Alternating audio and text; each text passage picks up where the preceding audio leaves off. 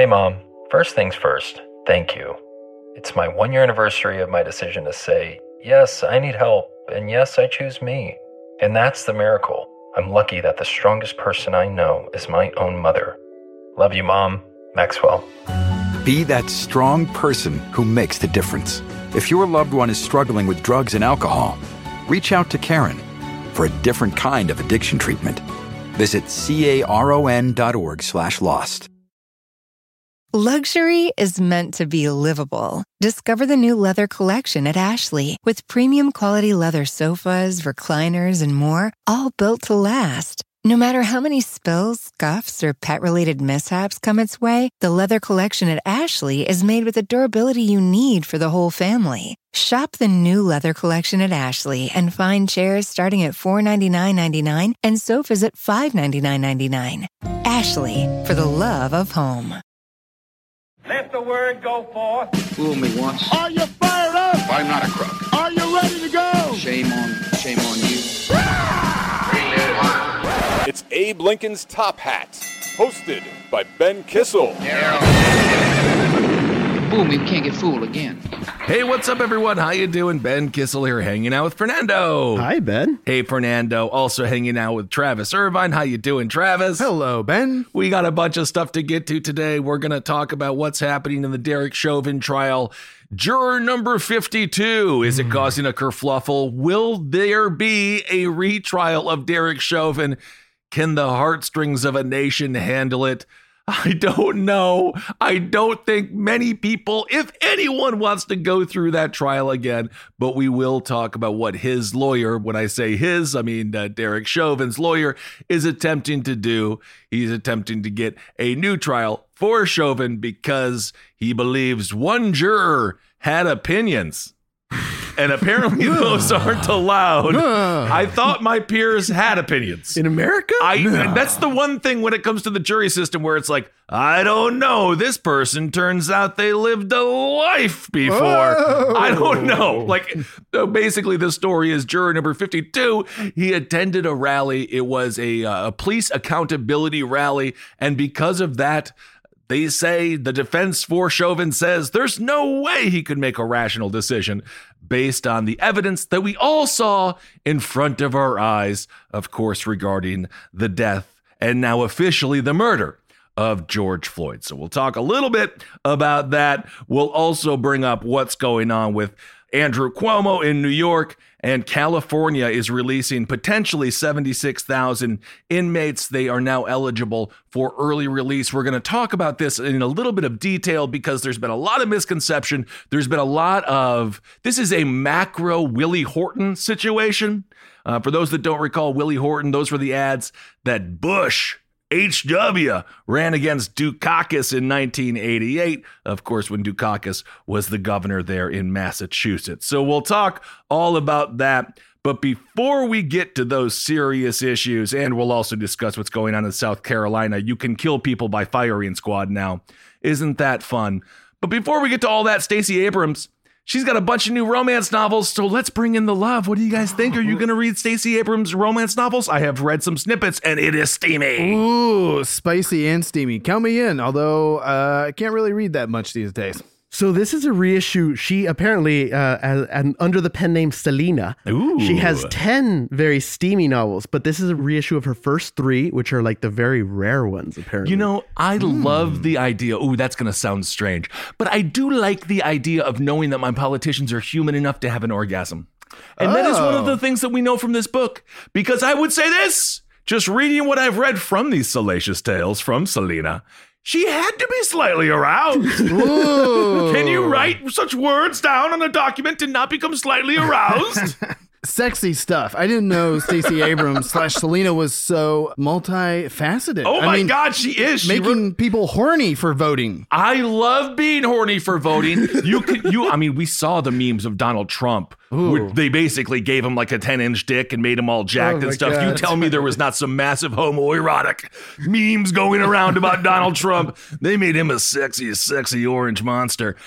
Stacey Abrams, she, mm-hmm. it's not about the physicality per se, it's about the emotion and it's about the true love. She has a book, a novel in the early 2000s. She wrote one novel called Rules of Engagement, which is fun because then you know they're doing naughty stuff. And then there was another one called The Art of Desire. Ooh. And then there's another one called The Power of Persuasion, which Oh. is just all about business management. Oh, Isn't that nice? Isn't fun. that nice? So there's going to be a re-release and Fernando, I have to know when you buying them and how many times are you going to read them and can I have your copy when you're done? I'm going to be reading them for Patreon. So, you know, just subscribe, listen, and enjoy, everyone. I love that. However, if you do want to buy one of these books, it is not cheap. No, they are not cheap. How much do you think, Travis? This is for you. Okay. How much do you think a Stacey Abrams book? Let's just go with one used copy of The Art of Desire. I'm going to go. How with much do you think it costs? $69.69. Come on. All right, you didn't call me Bob after that. Okay, Bob. All right. Well, you are so wrong. Although by Prices Right rules, you did go way, way under. Okay. So you're not out of the He's competition. still in the yet. competition. Fantastic. He still is it. Fernando, do you know the answer to this? I f- I'm pretty sure it's at 100, isn't it?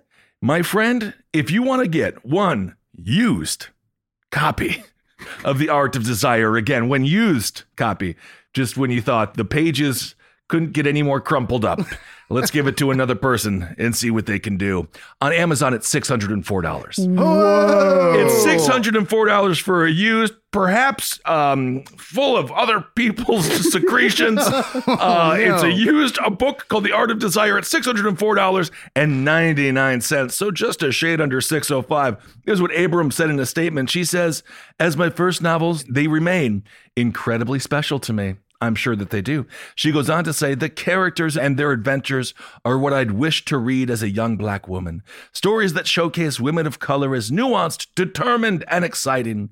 As Selena and as Stacy, I am proud to be a part of the romance writing community and excited that Berkley is reintroducing these stories for new readers and faithful fans. Oh, I love it. I So there you go. it. Yeah, this is, you know, I'll take the art of desire over the art of the deal any day. Well, absolutely. And we know for a fact Stacey Abrams actually wrote this book, which is really cool.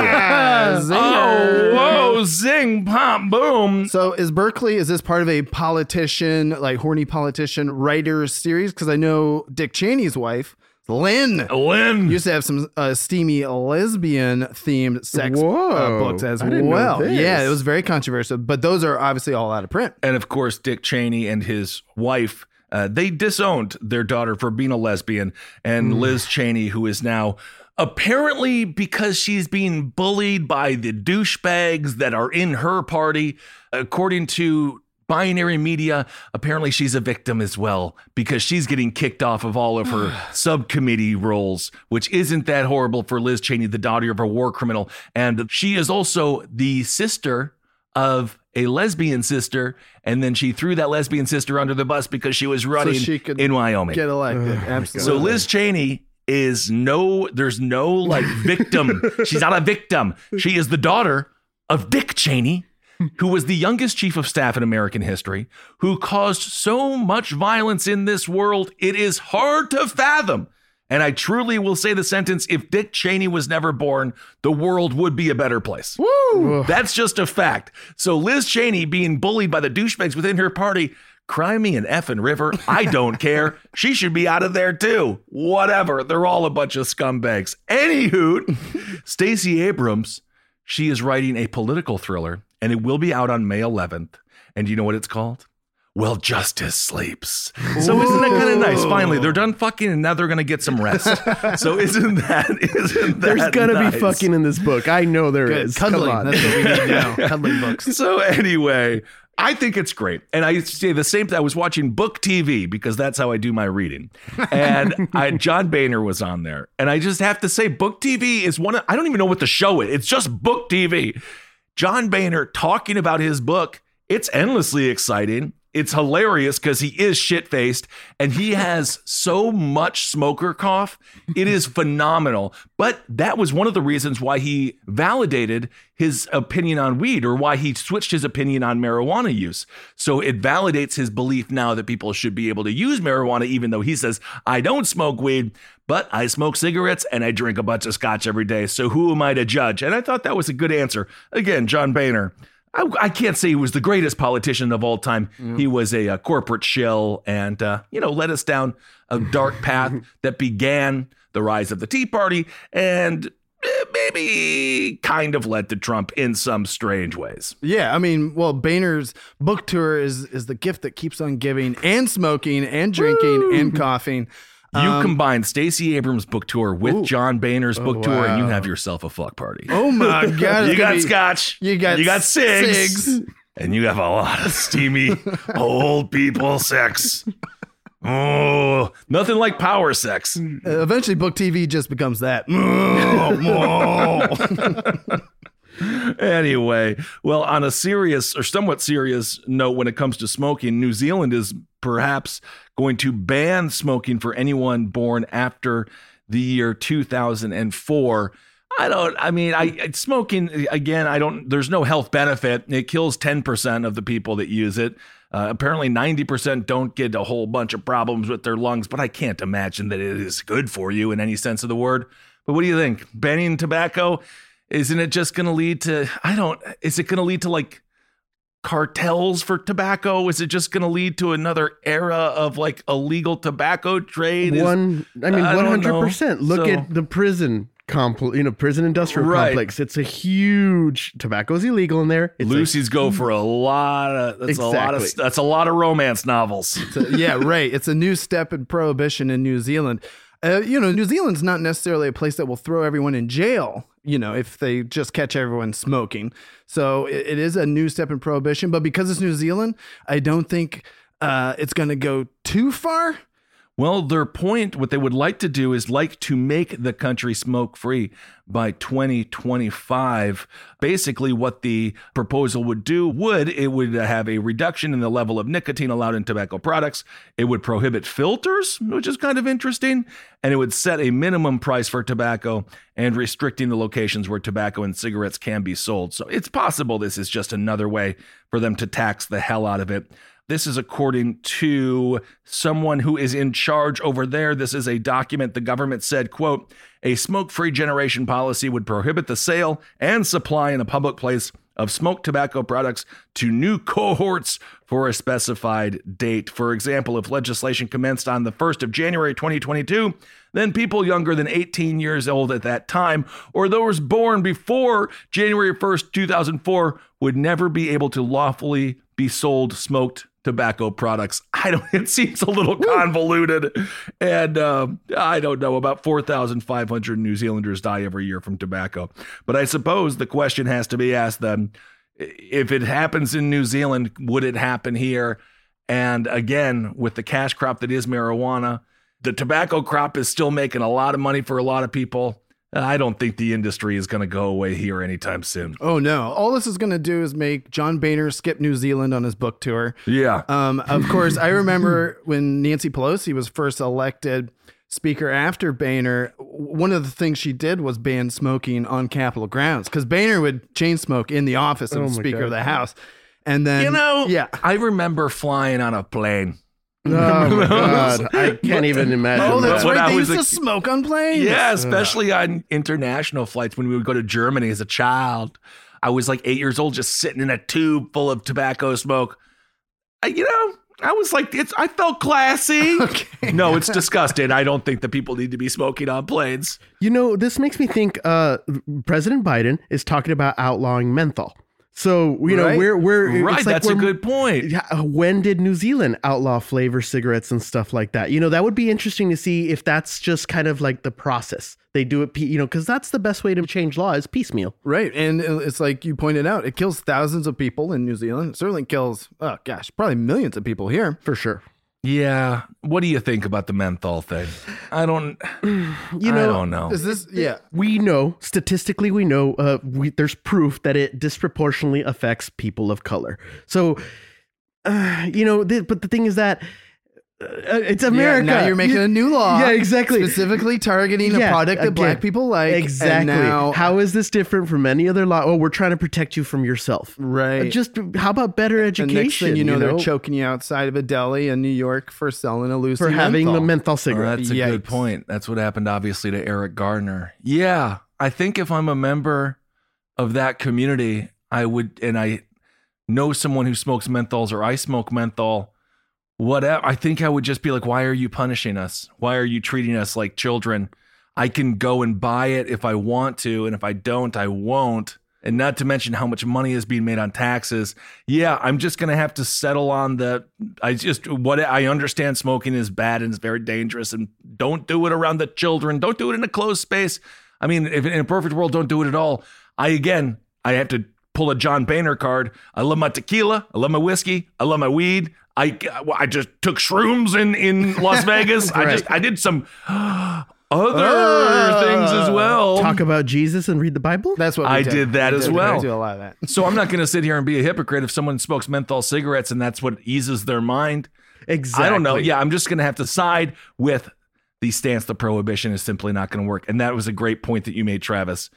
When you push this underground, next thing you know, you have loosie sales, cigarettes here, because if you look what happened with Eric Garner, that's exactly what he was doing. He was selling loosies. You sell loosies even when cigarettes are legal because they're so damn expensive. They're cheaper in California than they are in New York. That's for Wow. damn sure. Oh, yeah. Texas? That's the movie industry. Uh, It yeah. must be because Yeah. that was like seven dollars for a pack of smokes. I might just start. I'm saving money if I buy that. right. But that's a great point. Now all of a sudden you have people like Another Eric law. Garner. You got another law. You got another reason to detain people, and now you have another reason for police interaction. And as we have seen, the more police interaction, the more risk there is for violence. So, yeah, I'm with you. I think it's I I don't think that it is appropriate.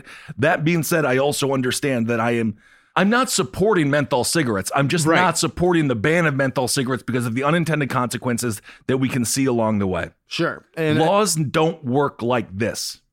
Right. And and with New Zealand again, more of a special lockdown isolated place where it seems like they can do something like this and not have it turn into a criminal justice nightmare. And also, again, if we had this is we have to mention healthcare and lack thereof. Right, If yeah. we had a this is sidestepping the larger issue of health. Right. Because if we actually had access to doctors, if we had access for low income people to get medical treatment, and again, I'm not thinking I don't the whole idea of like kicking millions of people off of their private insurance. If you have private insurance and private healthcare, that's fine with me. I don't care. That you need to keep that. But when it comes to people who don't and who can't afford it, I get that we need better healthcare for them. It seems to me like the FDA is kind of sidestepping the major issue and trying to perhaps address some of the core causes of the health crisis. And in this case, they're singling out menthol cigarettes. But then we also have to think about when it comes to food, when it comes to our steaks, when it comes to our Carl's Jr., which I just ate recently, it's quite tasty. That's full of trash. Oh, that's. I mean, so then what do we do there? You got to ban Carl's Jr. They're gonna ban beef. Oh no. They're not. But this is a slippery, or that's why prohibition I just don't think works. So this is the Food and Drug Administration.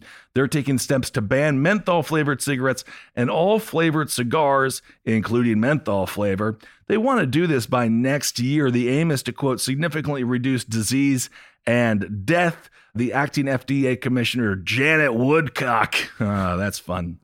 Am I reading Stacey Abrams' book yet? Hello, oh. Janet Woodcock.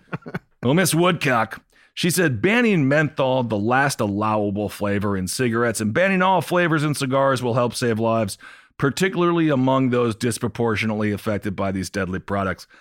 I don't know if it's true. I just don't know. She goes on to say with these actions, the FDA will help significantly reduce the youth initiation.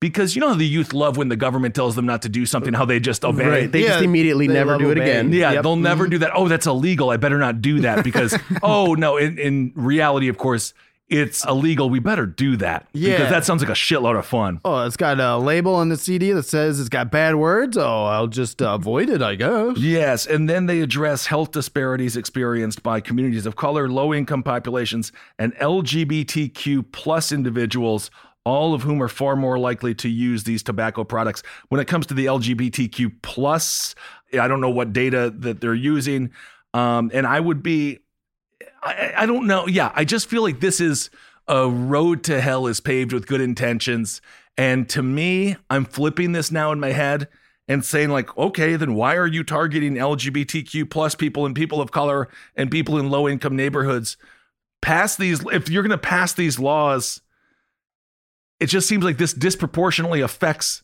them and now just makes criminals out, of them, Right. which then leads to the prison industrial complex problem that we're having. So i yeah i think that this is wrong. I would love to see the correlation of this statistic here that they're saying tobacco kills these people and the correlation if these people actually have any sort of health care or if these people have jobs that can provide health care. Does that make sense? Yeah, of saying? Yeah, pre- preventative medicine yeah. has always been the biggest problem in our well, good grief, sorry, not the biggest problem, one of many, many, many problems in our healthcare system in America. But that's why I remember with Obamacare, they were trying to put more emphasis on preventative care.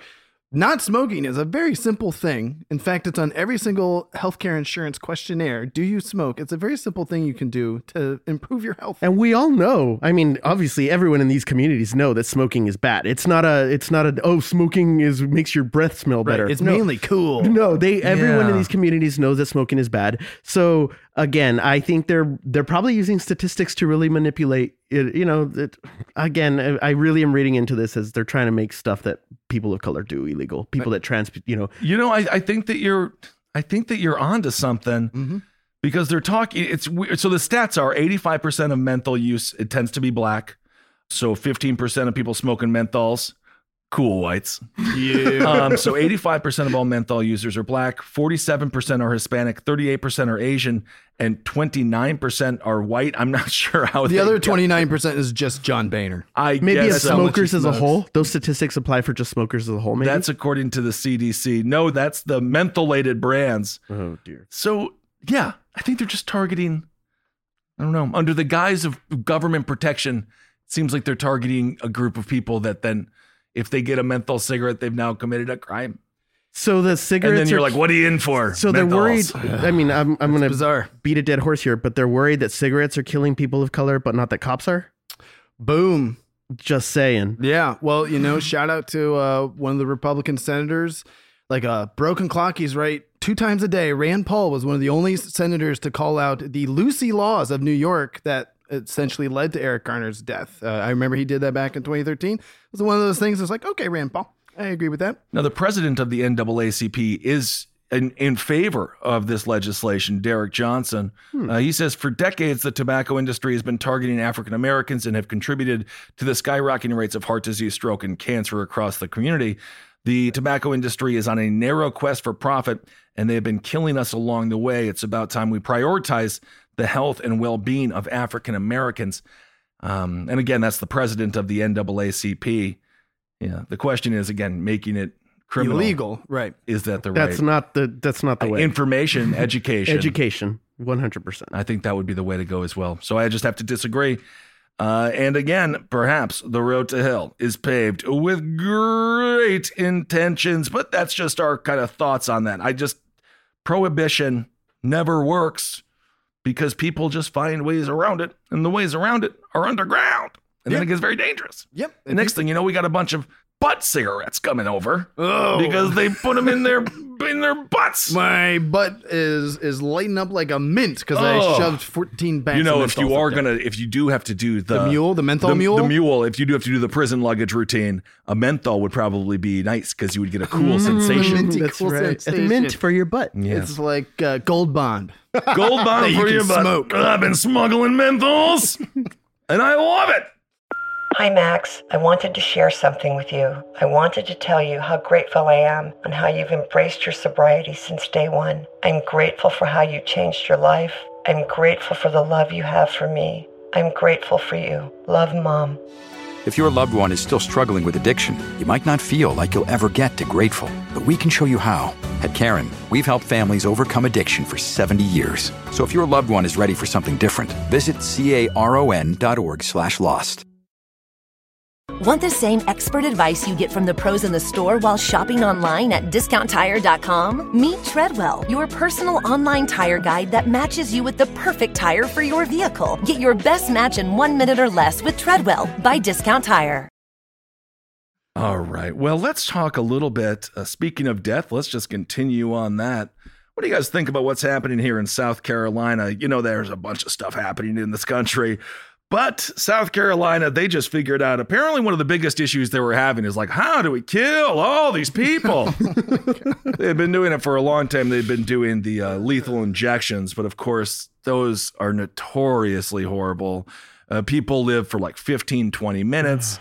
And I am personally on a federal level, state level, on every level against the death penalty because let's be honest, if you're in front of a judge and they give you a life sentence, that's a death sentence, right? You're not getting out of prison. That's a death sentence. And most of the time, when you are sentenced to death row, you don't even die in the electric chair or via the needle, you die of basically old age, depression, sadness, and uh, just lack of any kind of humane condition whatsoever. Because on average, people spend about 20 years once they get sentenced to death on death row. In South Carolina, they have a problem. They have so many people they need to kill, mm-hmm. and they need to find ways to do it. There are currently three death row inmates, and they are out of appeals. There's three people on death row, they're out of appeals. However, they have said it is not humane to kill them with the chemical concoction that they have been using, which is totally true. It is not humane Right. whatsoever. And again, whatever these people did, they estimate 1.5 to 3% of people on death row are innocent. That's enough for me. Whatever these people did, perhaps they did horrible things and caused a hell of a lot of damage. The question is Does the state spending countless amounts of dollars to execute these people? Does it alleviate the pain? Does it change the outcome? I mm. don't think that it does. And I just don't see, you know, the Lord has a way mm. of calling his murderers home. Okay. and so I think that they're going to die. Right. We don't live forever, which would be the yeah. only reason that the death penalty should exist if we never died. We don't Right. need Right. the state doesn't need to handle this. Right. The state does not need to be in the business of killing people at a time in this country where over 20, I mean, we're almost probably getting near 30 states have straight up banned the death penalty at a state level. Um, certainly, when I ran for governor of Ohio, I wanted to end the death penalty. The state should not be killing people. And currently, at least I know in Ohio, they're dealing with the same problems with no one. eh, There's two problems. It's twofold. A, we don't have the capabilities to kill these people with lethal injections anymore. B, the corporations that would make the lethal injection chemicals, they're not even selling them to some states anymore because they are so inhumane. So just end the death penalty. Hey, South Carolina, I got a great way to remove people off death row. Just eliminate the death penalty. Well, the death penalty came back in vogue in 1977. The U.S. had actually banned it. The Supreme Court said it was unconstitutional.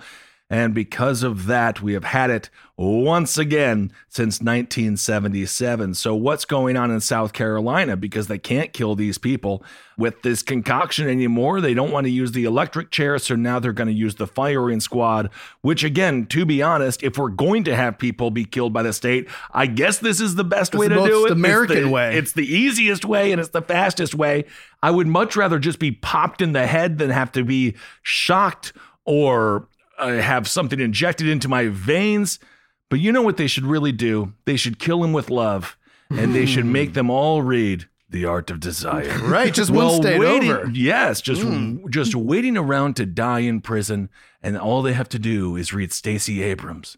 Wouldn't that be nice? Well, stay tuned Selena. for Senator Lindsey Ham and Biscuits Graham's steamy uh, romance novel coming up. Uh, South Carolina can read that one too. It's called uh, "I'm Gonna Shoot You, Y'all." I'm Ham gonna shoot y'all. Oh my God, that's not a bullet. That's your, you can imagine the three letter word that I was thinking. So, Mississippi, Oklahoma, and Utah currently allow the firing squad. And, uh, well, welcome, new buddy. Welcome a new friend to the mix. South Carolina. You can now go commit a crime there, and you might end up dead by a firing squad. I just, we're in 2021, man. Yeah, We're about to go to fucking Mars. right. plane turbines. Plane- we should put in that as a instant death. You know, you guys talked Sure. about it on the stream. I, I, I plane mean- turbines. I just, you know, 2021, the legislation that's being passed in state houses is fucking out of 1732. Yeah. Like what? Like why are we dealing with this? Like just I thought this was very French Revolution when you were talking about it pre-show. It was like, you know, uh, I guess though. I mean, it, it is technically what you said the most humane way. I It mean, if, if they're gonna kill these people, if this is what the law, if what the law's decided there in that state, this is probably the most technically the most humane. Such a South Carolina thing. I mean, at that point, Dylann Roof is going to get a job. You know? Yeah, maybe they just do they honestly. Jesus. I wouldn't be surprised if they do end up having prisoners shooting prisoners. Right? Hell, they already have CEOs basically being executioners, and they just went there to get a pension after 20 years of cleaning up uh, human shit. And then they're also just like, Bobby, you're on death duty today.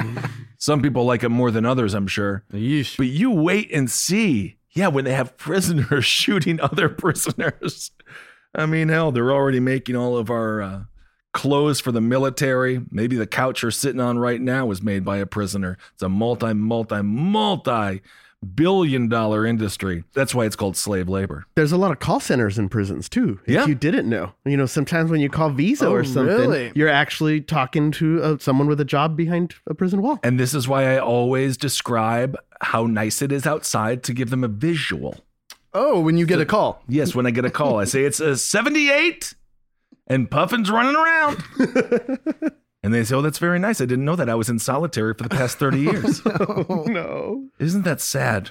And of course, the prison business, the businesses around prison. I mean, you know, we've talked about this before, but phone calls or you would think you were calling a sex line, 10 bucks a freaking hour, whatever it is. I mean, there's just so much crap. It's insane. Ramen noodles, they're too expensive. I'd like to see how much money they are saving by including this as a po- as a Sure. you know possibility for death because that you know you talked about the chemicals that's a very expensive Oh, the thing. whole death Ugh, penalty whole thing is process so is so expensive. That's another reason, you know, for fiscal conservatives out there. It's like death penalty is expensive. The appeals process, like you said, it goes on and on and on. Expensive taxpayer covered process. Holding And someone in solitary is more expensive than Gen Pop. Yeah. So it's like, you know, at some point we're going to have to get to the point where we ban the death penalty. Uh, it's We've already we already it. tried and then the, the, country is like, already like that's that's the thing. Like we've already none of these things need to be set in stone. right.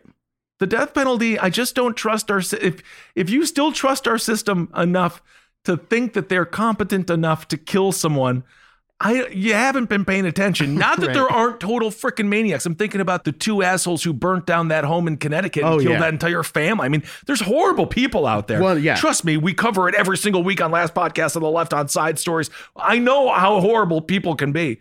But this is again, is this the answer? Is this save? You're not saving any lives, that's for damn sure, because it's already been done. tooth for tooth eye for an eye we'd all be blind and you know just gumming things Ooh, I've been eating a lot of corn. Stacey Abrams everybody. Ooh. Yeah, well, speaking of uh, gumming things and eating a lot of corn, man, I wish this Cuomo nursing home scandal would get some freaking press. I really do, because it's freaking nasty, dude. So Andrew Cuomo was securing, speaking of books, he got a four million dollar book deal during 2020. Oh. Got an Emmy for all of his bloviating, and he got a four million dollar book deal. The entire time he was forcing people to their death, demanding they go back to nursing homes. And the people that were working with him knew it. So a June 18th email, this is obviously from last year. So we are in peak. Right. This is COVID, man, both in a psychological perspective, people were freaking the F out. Oh, yeah. And then, of course, from the actual medical perspective, people were getting sick as shit. Right. And New York, of course, was the epicenter. In It- June, That, yeah. that spot spiked early. So, an email from top aide coming on uh, June 18th, an email from top aide Melissa DeRosa. Uh, she talked about how health officials, uh, that Team Cuomo was, quote, anxious about a pending Department of Health report on the nursing home coronavirus fatalities. And uh, they went out and set out to downplay the idea that the March 25th mandate had proven deadly. So the March 25th order that forced homes to admit COVID contagious patients. And now it turns out that the cover up is perhaps even worse than the crime. So he and his staff were busy suppressing the truth about the New York nursing home scandal. They were working on this more than they were trying to figure out how to solve the problem of COVID. So people who worked for Cuomo, uh, they had publicly cited a nursing home death toll of about 6,000. They did this by ignoring home residents who died while hospitalized. The draft report shared the full count of over 9,700 people, noting that the homes accounted for approximately 35% of all New York coronavirus deaths. So 35% of all the deaths were caused by this order that Cuomo made on March 25th.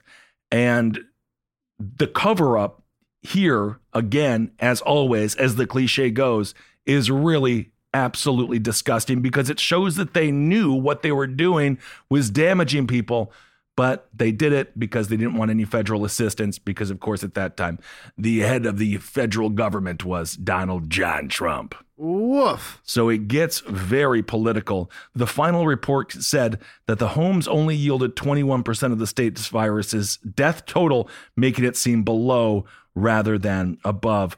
Uh, so this is, I mean, the scandal is so real and it's so sad. And it sucks that people have to die because people are playing political games with their lives. So Cuomo has fallen back on his first lie again, claiming last Thursday that, quote, the concern for the state was that we provide accurate numbers. Um, but of course, he just didn't. So the most vulnerable among us, man.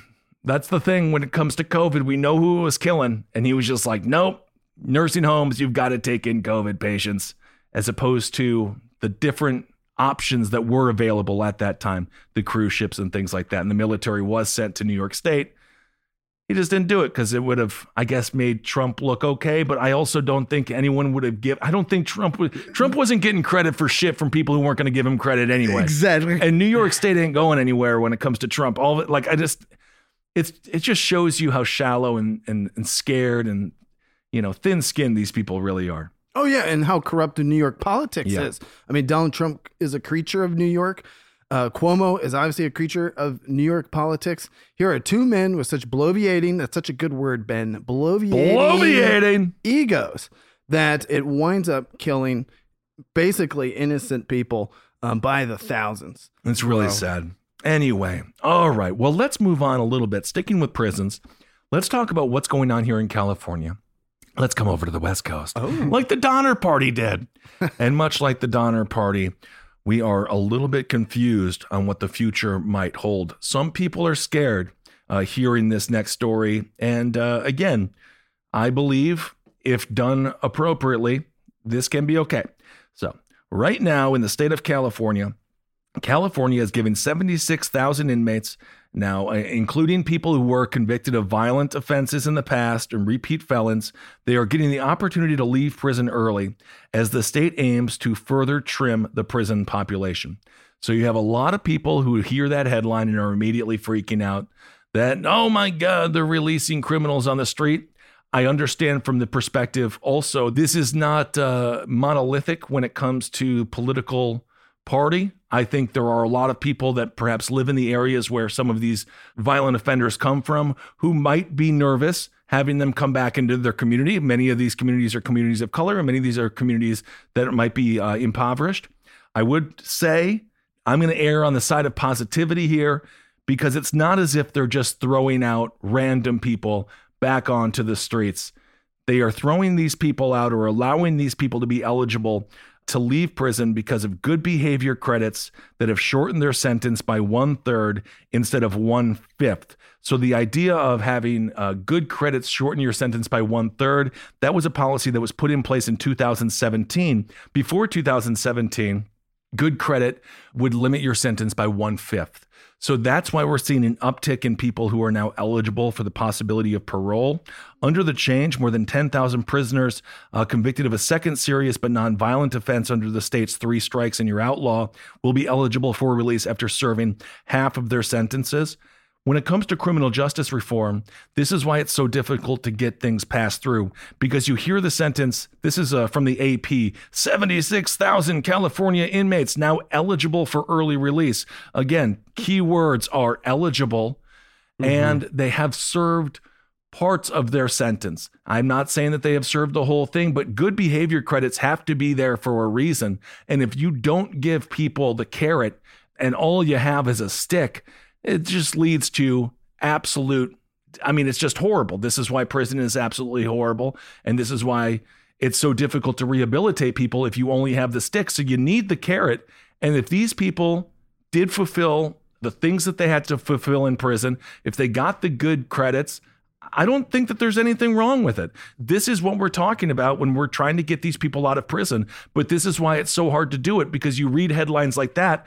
And of course, everyone's going to clutch their purses. Everyone's going to grab their gun. Everyone's going to initially feel scared. But if you actually look at it, the evidence is they committed a crime. They have definitely served a lot of their sentence, years and years and years of their life. They got good credit and are eligible for parole slightly earlier uh, than they would have been previous to 2017. I don't think it's bad.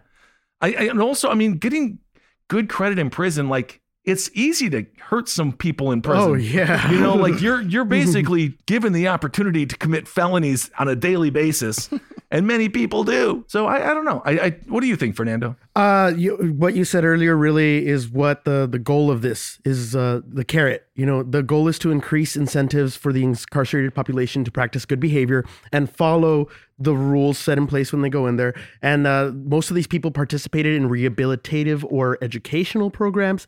So you know, they're not just.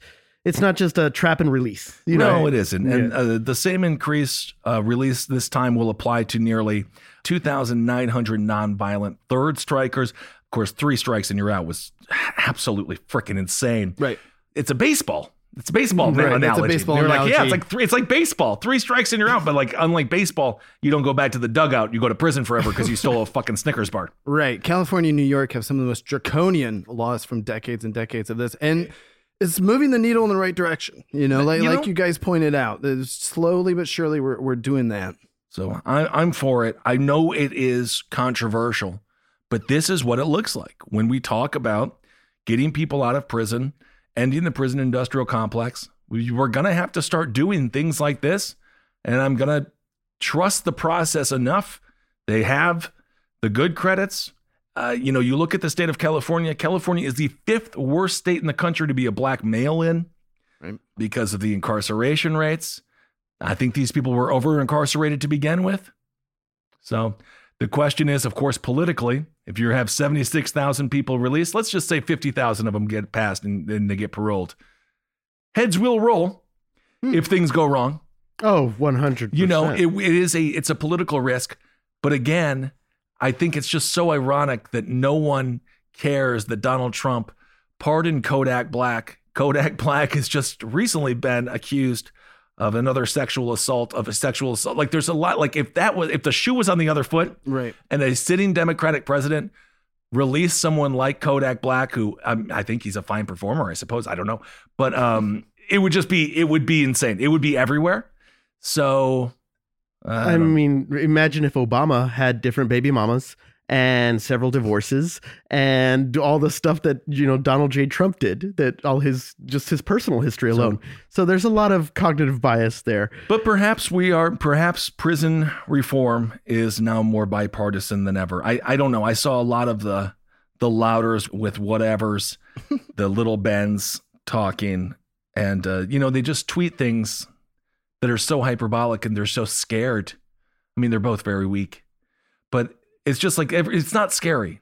I don't think that this is scary, and this is what it looks like. This is what prison reform looks like. This is the point of our criminal justice system is for people to be re- rehabilitated. You're supposed to go in for a certain amount of time and then you come out and you don't commit crimes anymore. The biggest tragedy, obviously, as we've all talked about, is often you have people going in who shouldn't be going in in the first place and then they come out worse than they are.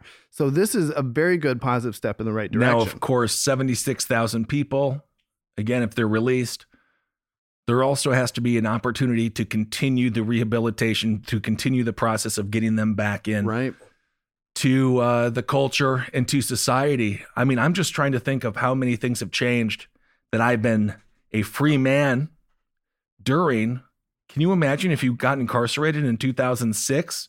You missed the iPhone, You missed everything. which then you missed everything. you come And out you know- without knowing anything. you know some shit. I'm sure you got some shit in prison. You saw a flip phone, you saw an iPhone maybe, but you don't fully understand it, dude. We've been slowly boiling in this freaking weird ass mud water. Like we've been in this hot dog water, Mm. but we've been slowly getting cooked in this. Imagine if you just get catapulted out into the future, and all of a sudden you see a New York NYPD robot dog. Oh, You know, no. it's already been said, but it, it, this to me, when you hear 76,000 inmates are getting released and that scares you, that says more about the prison system because the prison system should be rehabilitating people. Just like Travis Right. said, it should be rehabilitating people. It should not be a criminal college. You shouldn't Right. go there and learn how to better be a criminal. That's not the goal. Right. And then, you know, on another note, if you try to paint this positively, that's 76,000 people that we can employ. That's 76,000 members of the workforce. right. If you want that's seventy six thousand people going home to their families. Exactly. Well, uh, you know, I also understand this is tough because most of those people in prison have victimized someone. Right. And so you, we have to be sensitive to victims as well.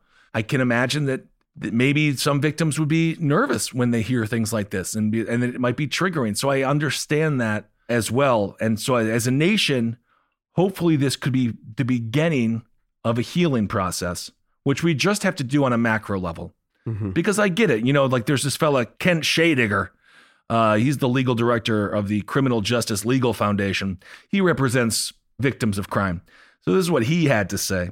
Uh, he, obviously, he is not a proponent of releasing these people. He says you don't have to be good to get good time credits. People who lose good time credits for misconduct get them back. They don't stay gone. He says they could be a useful device for managing the population if they had more teeth in them, but they don't. They're in reality just a giveaway. Again, I don't know about all that. I think that uh, there aren't many giveaways in prison. I'm fairly certain things are uh, difficult to come by around there. Can you remember a time when you thought someone you disagreed with might actually be right? In the new podcast, You Might Be Right, former Tennessee governors Bill Haslam and Phil Bredesen pose that question to guests like Paul Ryan, Al Gore, and Judy Woodruff. Come for the stories, stay for the substance and expert insights into some of the most challenging issues facing the country, including affordable housing, crime, and education. Listen to You Might Be Right a new podcast from the Baker School at the University of Tennessee, available wherever you get your podcasts. When it comes to listing your home for sale, everyone and their mom has advice. Oh, honey, who's gonna want to buy this place? On a cul de sac? It's literally a dead end. But for professional advice, a REMAX agent actually knows best. Let's start with a neighborhood analysis. I've been seeing lots of buyers looking to move here. REMAX is the most trusted name in real estate. Visit REMAX.com or download the REMAX app to find the right agent. The right agent can lead the way. Based on 2022 BrandSpark American Trust Study. Each office independently owned and operated. And just lastly on this, many Democratic lawmakers and advocacy groups have been calling for further releases or shorter sentences. Californians United for a Responsible Budget, for instance, earlier in April said that the state should shutter at least 10 more of its 35 prisons. So, to your point about fiscal conservatism, Californians United for a Responsible Budget are on board from that perspective to start shuttering some of these prisons. Um, 10 of the 35 prisons that the state of California has, which just seems like a lot. It's quite a bit. And uh, like you said, uh, disproportionately people of color, black males. And you got to wonder, this could be a crossover issue for Caitlyn Jenner. I'm sure Caitlyn Jenner must have had one conversation with Kanye about criminal justice reform at some point. You kind of wonder if this puts the bug in the ear of some of the Republican opponents, the potential Republican opponents of Well- Gavin Newsom coming up. Well, Caitlyn Jenner, so I watched her on Hannity, and uh, Now, keep in mind, Hannity wants Ric Grenell. That's who he wants. perhaps Hannity is keeping it very, very close to his weird nipple. I don't know what's going on with him. But Caitlyn Jenner, she will definitely not be in favor of releasing inmates. Oh, Uh. She her first ten minutes was back the blue, but in a way where it's like, are you like what are you overcompensating for? Mm. Like we Mhm. know because the way that she was on these cops' hogs, it's like okay, we know you love the cops. She just went on and on and on. And it's like, it's just so political. It was so pandering. Obviously, she's running for governor. I know it's going to be political, but it was just so obvious the attempt to get in the good graces of people who look at the Chauvin verdict and disagree with it. Which is a group of people that I don't care to court if I'm running for political office. But obviously, that's a one of the angles that she's approaching. And as of right now, that Hannity sit down with Caitlyn Jenner, that was without a doubt the biggest news that any person going after Gavin Newsom, that was the biggest show that anyone's had. She got the most exposure of any Republican running right now in the recall. So who knows? Who knows? I don't. She didn't do a bad job. I mean, I actually thought that Caitlyn Jenner. Well, I mean, policy wise, when it comes to uh, the police stuff, I mean, absolutely asinine and insane. But she didn't do a bad job of expressing uh, uh, some of her beliefs.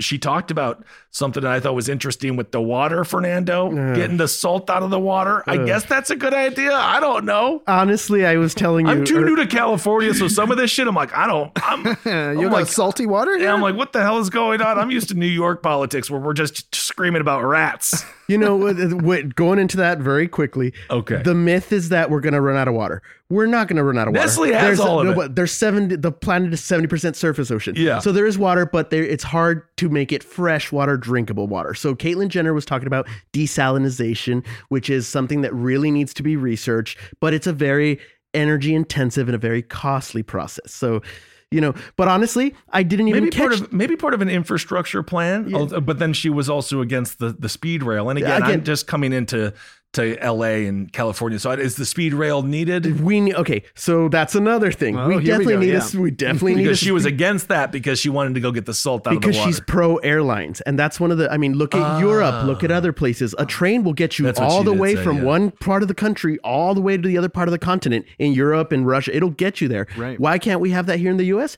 because airlines really lobby for anti-train Oh, yeah. so i mean honestly ben i watched all 12 minutes of her on hannity and i missed both those two things because I was just it, she was just pandering to the Republican narrative. You know, I'm going to build the wall. We can't give Yeah. you know this whole we're giving illegals Medicare, we're giving illegals money and Yeah. stimulus checks. Very Newsom is giving illegals help.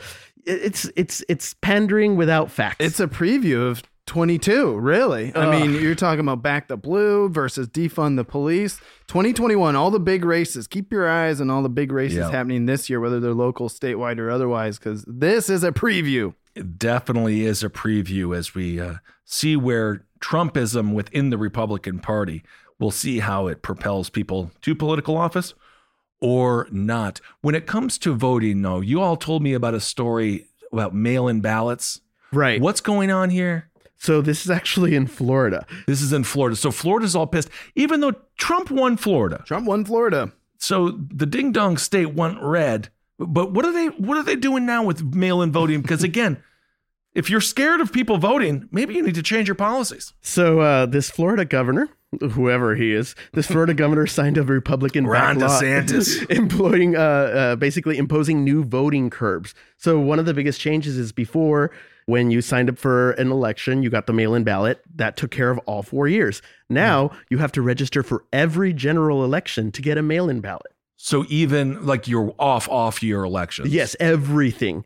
So it's basically accepting mail in voting, but then making it real hard. Exactly. You know, because if Oh. you have to, if, you know, busy people with real lives and kids, they're not going to want to do ah. this every freaking two weeks, you know, or whatever it is. No, because they're Gosh. busy trying to make ends meet.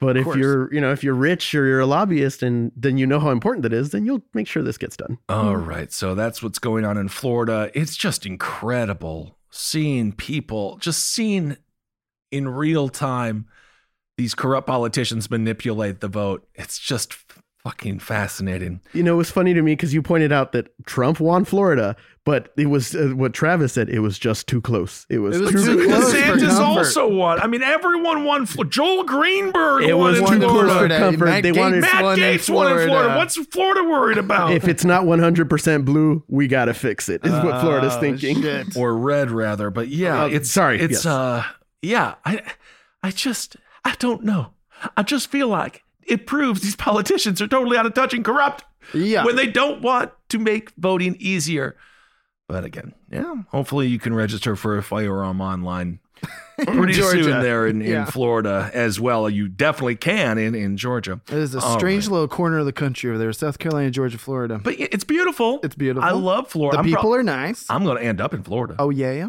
Yes, because I love my button down beach wear.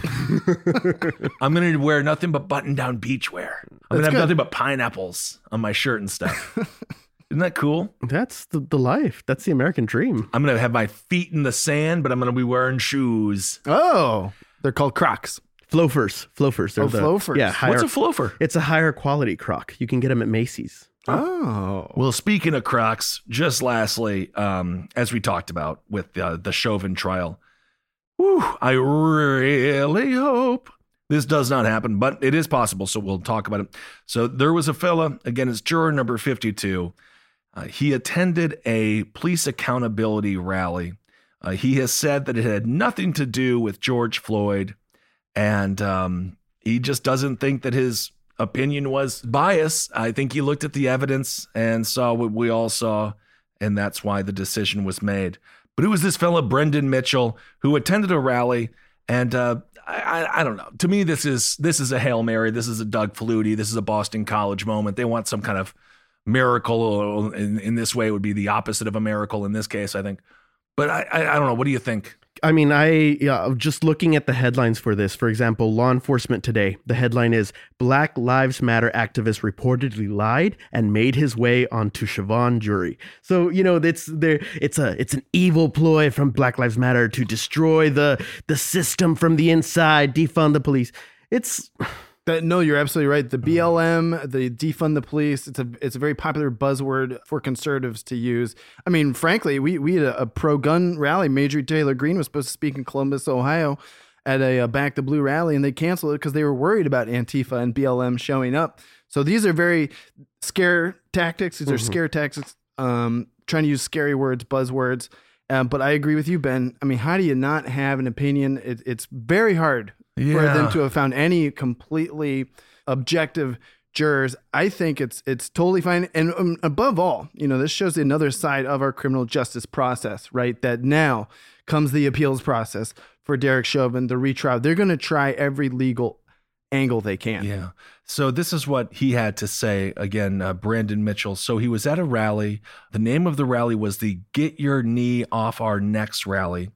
Uh, he had Very a, fairly named rally. yeah. He was wearing a shirt with Martin Luther King Jr. on it, which I don't think implies extremism. Very fair civil rights leader. yeah. Uh, Mitchell did not respond to requests for any of the comments, but he did say that he had the opportunity to go to DC, the opportunity to be around thousands and thousands of black people. I just thought it was a good opportunity to be part of something. So that's the Hail Mary coming from the Chauvin camp to attempt to get this uh, verdict thrown out. According to John Jay College of Criminal Justice professor Dmitry Shukhanev, they say it's certainly possible that this will be used to support various post conviction efforts, of which one is an appeal. They go on to say, at the end of the day, irrespective of his specific comments, there would have to be a showing that had he not served on the jury or disclosed this information, the verdict would have been different. And I can't imagine that the verdict would have been different if this man wore a different shirt or attended, uh, he went to a Fuddruckers instead of a rally. I, I, I don't know. this juror has been in the news a lot because uh, a few days before this broke, there was a lot of pressure on him. You know, because they they interviewed him and asked him, was there pressure on the jurors with everything that was happening on the outside? And he said, no, there wasn't. So eh, I think it's really feeding into the narrative. This guy went and, and as a juror went and said there was never any pressure on us during this trial. And so, you know, a lot of people that really didn't want to believe him now really have a reason not to. And they're, they're just, they're grasping. Yeah. I mean, unless it's the play 12 Angry Men, one juror has very little sway over all 11 other jurors. And, uh, have a well, full trial going on. Uh, if I can continue this, you know, uh, this this is a black man. This is Brandon Mitchell is a black man. I don't think you can be a person of color, especially a black man in this country, and not have and uh, you know uh, where are you living? Where are you living that you don't you don't feel the pressure as a person of color or things like that. You- that being said, Yeah, I, I agree. I think that, and jurors are allowed to have opinions. You're allowed to be a person. You're allowed to be a person. So, uh, out of all of the criminal justice reforms that we need in this country, this isn't. Uh, this is obviously the Chauvin defense, and we'll see if it goes anywhere or not. Well, this is what Mitchell told the Star Tribune that he had answered no to two questions on a questionnaire for potential jurors. So this is why they're saying it might be a problem. But the, the first question was it asked whether he or someone close to him had participated in any demonstrations or marches against police brutality. Um, And then the second one was other than what you have already described above, have you or anyone else close to you participated in protests about police use of force or police brutality? I don't necessarily think that the place that he attended in D.C., the rally that he attended, um, I it it just doesn't ring super true to me. Also, it's strange that they would ask you like, "Do you have any friends who are different?" like uh, it's an it's, like an odd old questionnaire. communist uh, hunt, the Red Scare. I mean, anyone who, uh, I mean, we you've talked about it. Jury selection is another form of very, you know, just another manipulation tactic that is used very by defense or prosecution, depending on who really needs their agenda pushed. It's, you know, jury selection is such an important thing for that. And it's not like this dude appointed himself. Right. Right. You know, like he if was you're chosen. Mitchell. Yeah, Mitchell says that he was surprised and shocked when he was chosen. And this is what he had to say. With respect to Chauvin, he wrote, I do not believe the defendant set out to murder anyone. However, based on the video, Hmm. I'm not sure about what the reasoning could be. So there's just a nine and a half. Let's just not. There's a nine and a half minute execution video. So Right. Right. I don't really care that the person went to a, a small rally. And what do the other jurors do? Yeah. I'm, I mean, I don't know. Like, would it make you biased if you're a Vikings fan? I would think that you're not competent enough to be on the jury. If I find out that you even went to a Vikings game and you wore a Kirk Cousins jersey, you're an idiot. Doesn't matter if I was purple. If I use my lungs to breathe and someone putting their weight on me would kill me, I would understand the situation that what would happen and why this man is considered a murderer. And you'd definitely be purple because you wouldn't be breathing. Very devastating. So hopefully the Chauvin saga, we'll see what happens here with the appeals. And we'll keep you up to date on the appeals. And no matter what, there would be a retrial, of course. And uh, that nine and a half minute video isn't going to change. Right. They're not going to like put, like, it's not going to be like SpongeBob. Like, they're not going to put graphics on it and stuff. So I can't imagine any 12 jurors. I mean, I guess I can because 45% of Republicans uh, disagree with the Chauvin verdict, which means 55% agree. Oh, I'm trying to be positive. that's nice. But, you know. Right. Anyway. All right, everyone. Well, thank you all so much for listening to this week's episode. I hope you enjoyed it, just a little bit anyway. And uh, yeah, anything else? Yes, absolutely. It is Mother's Day weekend, and I would love for everyone to please check out the fantastic documentary I made with Ed Larson about his mother, Kathy Larson, and her plight. It is called How America Killed My Mother. Please watch it. We tell Ed's story and Kathy's story, which is very sad. We did the best we can to make it somewhat entertaining. And more importantly, it's not unique. It happens to millions of people in this country every year. So please, this weekend for Mother's Day, it is for sale on Vimeo on demand. Just go to howamerica.killedmymother.com. And of course, we've also got the great soundtrack for How America Killed My Mother, now available on Bandcamp, iTunes, Spotify, Amazon, Apple Music, wherever you listen to music. The soundtrack for How America Killed My Mother will be available. So please check us out on all your streaming devices, howamerica.killedmymother.com. All right, everyone. Thank you for listening. Hail yourselves. We'll talk to you soon. This show is made possible by listeners like you. Thanks to our ad sponsors, you can support our shows by supporting them. For more shows like the one you just listened to, go to lastpodcastnetwork.com.